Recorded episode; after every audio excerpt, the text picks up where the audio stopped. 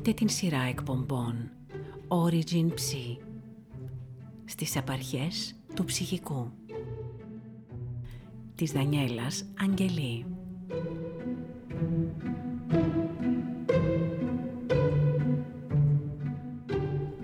Σχέσεις κατακυρίευσης. Δεύτερο μέρος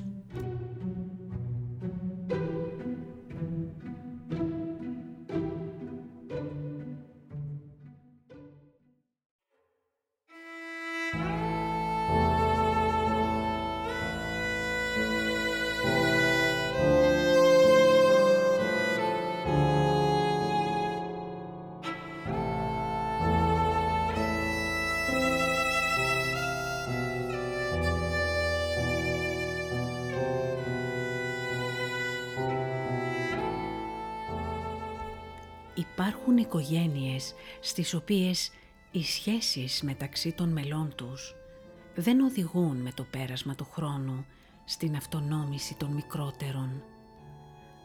Οι φυσιολογικές φροντίδες των κηδεμόνων, η προστασία και η σώμα με σώμα σύνδεση με το βρέφος δεν υποχωρεί καθώς το παιδί μεγαλώνει.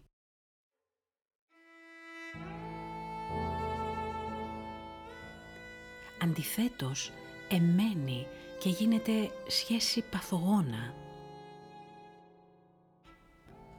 Η παθογόνα σχέση έχει πάντοτε μία διάσταση αλωτριωτική. Οι δύο παρτνέρ δεν είναι απλώς ενωμένοι, αλλά είναι συγκολλημένοι, εχμαλωτισμένοι σε μια ατέλειωτη αποπλάνηση που έγινε αποκλειστική, ανυπόφορη τυφλή προς όλους και όλα, προς τον εξωτερικό κόσμο, αλλά και προς τις ενορμητικές έλξεις της ζωής.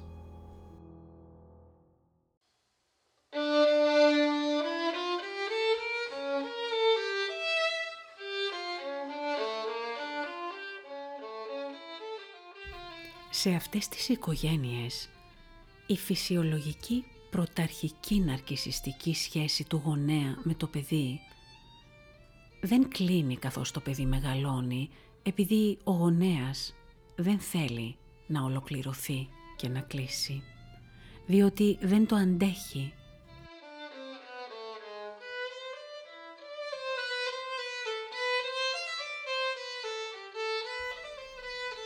Τα άτομα που ασκούν αυτή την ναρκισιστική αποπλάνηση στα παιδιά τους είναι συνήθως άτομα πολύ λίγο διαθέσιμα για τον άλλον.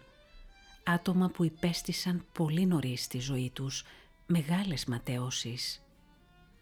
Βρίσκονται μονίμως σε μία αναμονή τεραστίων διαστάσεων απέναντι στο παιδί τους.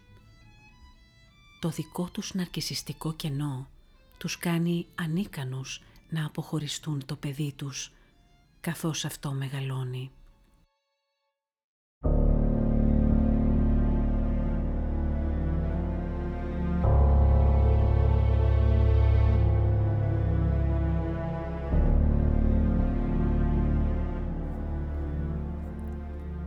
Σε αυτό το περιβάλλον το παιδί γίνεται εχμάλωτο της ναρκισιστικής προβολής του γονιού που στην κυριολεξία το καταλαμβάνει και καλείται το παιδί να ενσαρκώσει τα εσωτερικά ελείποντα αντικείμενα του γονιού. Γίνεται το ιδεώδες που λείπει από τον γονέα και ζει εις αντικατάσταση εκείνου που λείπει από τον άλλον.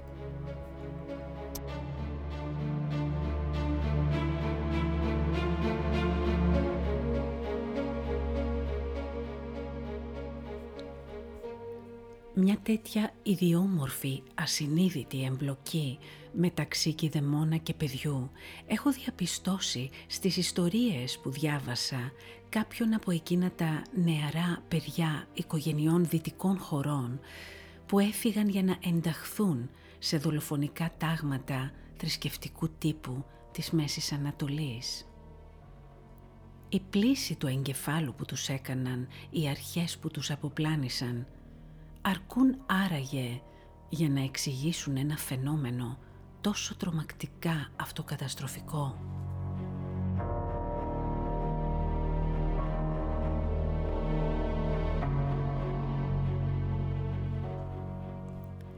Στις ακραίες λοιπόν καταστάσεις της ναρκισιστικής αποπλάνησης μέσα στην οικογένεια, οι λειτουργίες της υπερπροστασίας του γονέα δεν έχουν ζεστασιά, δεν είναι σε συμφωνία με αυτό που πραγματικά χρειάζεται το παιδί.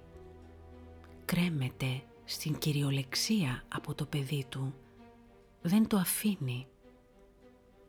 Πρόκειται για μία αποπλάνηση δίχως τέλος, δίχως μέτρο, χειραγωγό. Ο γονιός χειραγωγεί και το παιδί χειραγωγείται. Και όσο ο γονέας κερδίζει σε ναρκισισμό, τόσο το παιδί χάνει σε αυτονομία και σε αναγνώριση της ταυτότητάς του. Καταλήγει να είναι αντικείμενο του γονεϊκού ναρκισισμού.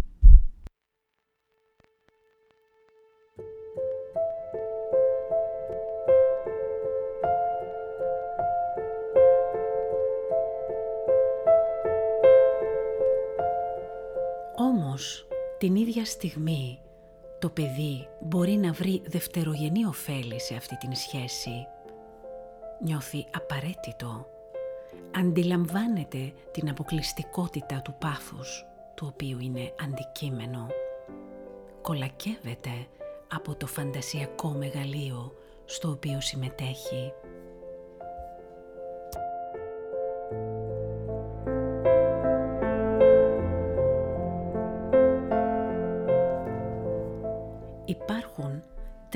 Θεμελιώδεις φαντασιώσεις που κρατούν αυτή την νοσηρή ναρκισιστική σχέση και είναι ετούτες.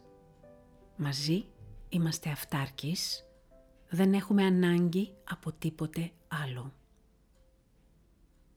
Μαζί δεμένοι θα θριαμβεύσουμε σε όλα. Αν με αφήσεις θα πεθάνω.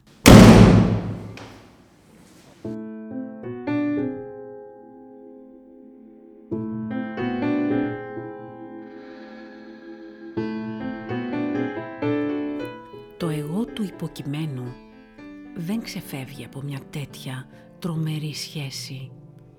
Στη συνέχεια της ζωής του αλωτριώνεται σε μια διαρκή προσπάθεια αποπλάνησης των άλλων, επειδή δεν μπορεί ποτέ να τους εμπιστευτεί.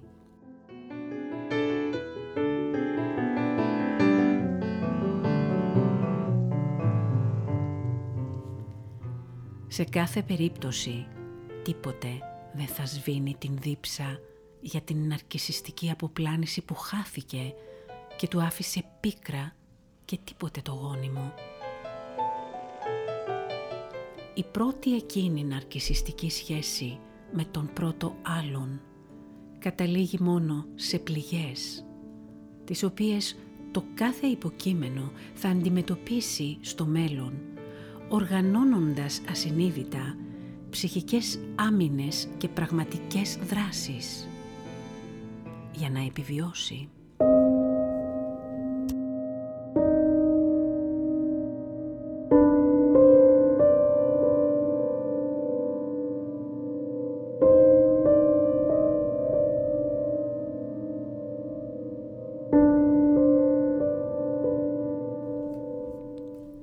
Έναν άλλο τύπο σχέσης κατακυρίευσης του παιδιού από τον γονέα μας περιέγραψε ο Χάρολτ Σίρλς εδώ και κάποιες δεκαετίες. Ασυνείδητα κάποιοι γονείς, έλεγε, τίνουν να προκαλέσουν ψύχωση στο παιδί τους.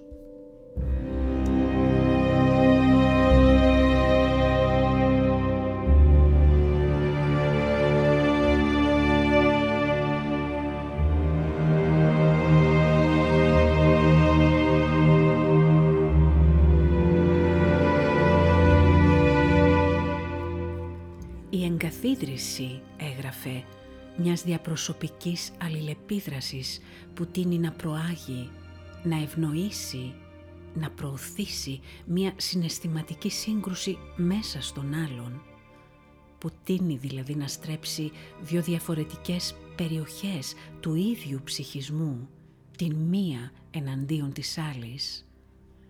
Αυτή η διυποκειμενική σχέση τίνει να καταστήσει τον άλλον τρελό, δηλαδή σχιζοφρενή.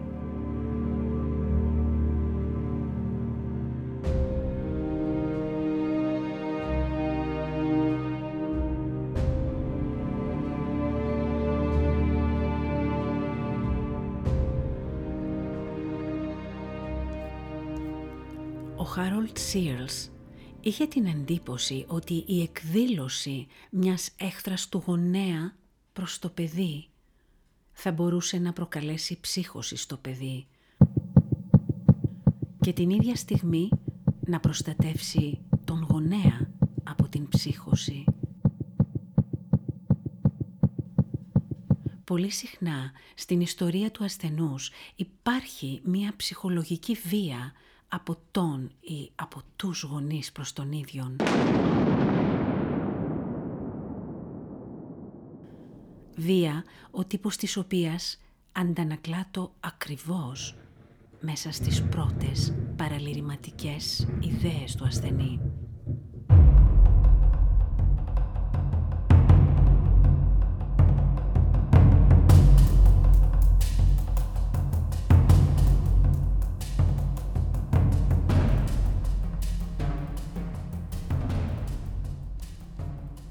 Αναρωτιέται κανείς μετά από όλα αυτά αν τελικά οι σχέσεις κατακυρίευσης μεταξύ ενηλίκων και δεν αναφερόμαστε εδώ στα παιδιά αν ακολουθούν πάντα την μορφή θήτης, θύμα παρόλο που μοιάζουν για τέτοιες.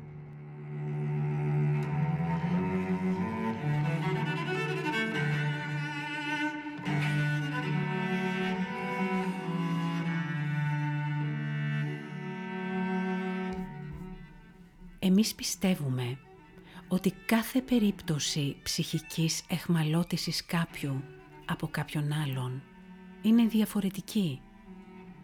Είναι απολύτως σίγουρο και τα παραδείγματα είναι αμέτρητα πως υπάρχουν άνθρωποι των οποίων η ασυνείδητη ψυχική τους δομή τους επιτάσσει να αποστραγγίζουν τους άλλους από την υποκειμενική τους δυναμική να τους διχάζουν, να παραλύουν την σκέψη τους.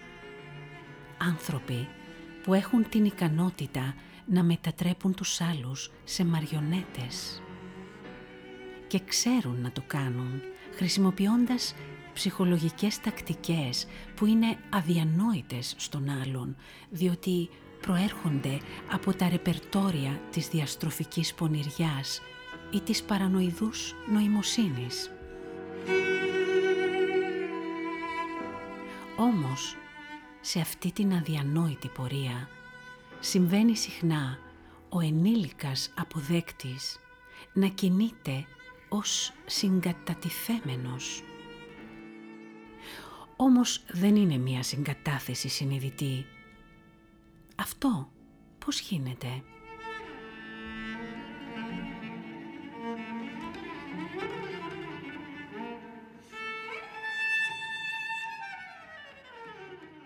Η ψυχική κατακυρίευση είναι ένα ασυνείδητο μαγνητικό πεδίο μεταξύ υποκειμένων. Η ασυνείδητη επιθυμία του ενός να ακινητοποιήσει την επιθυμητική ζωντάνια του άλλου εντάσσεται σε ένα δίκτυο υποκειμενικών ασυνείδητων αλληλεπιδράσεων που συχνά ξεκινά πριν από τους δύο πρωταγωνιστές έξω από αυτούς, αλλά τους συμπεριλαμβάνει. Οι δυο τους εμφανίζονται στην σκηνή της αλωτριωτικής τους σχέσης, καταλαμβάνοντας ο καθένας μία θέση που απαντά στην λογική της προσωπικής τους ιστορίας. Υπ' αυτήν την έννοια, όσο χειραγωγούμενος είναι ο ένας, τόσο είναι και ο άλλος.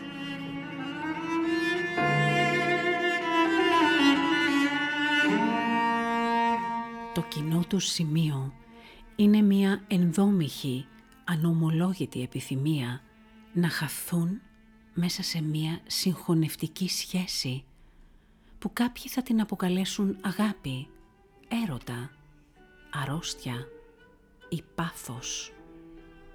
Σε κάθε περίπτωση η σχέση αυτή θα κρύβει μέσα της την απόλυτη καταστροφή.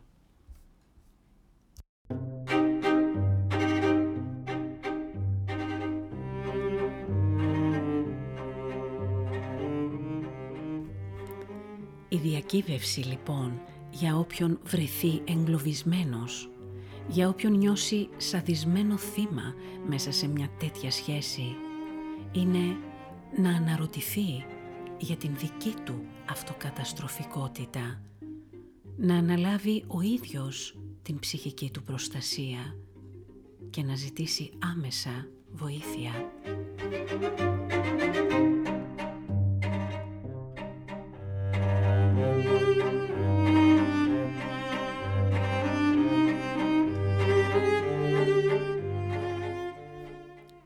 Ήταν το δεύτερο μέρος της εκπομπής «Σχέσεις κατακυρίευσης».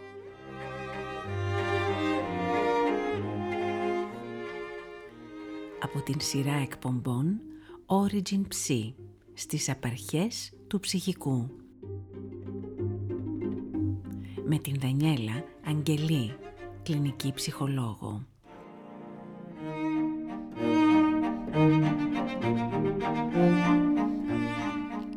Για την εκπομπή μας συμβουλευτήκαμε τα εξής αναγνώσματα. Μισελ Σιλβέστρα, η λακανική δομή της ιδεοψυχαναγκαστικής νεύρωσης. Πιέρα Ολανιέ, Le destin du plaisir. Paul Claude Racamier, Le génie des origines. Harold Searles, The effort to drive the other person crazy. Thomas Sella, qu'est Hubert, l'emprise affective.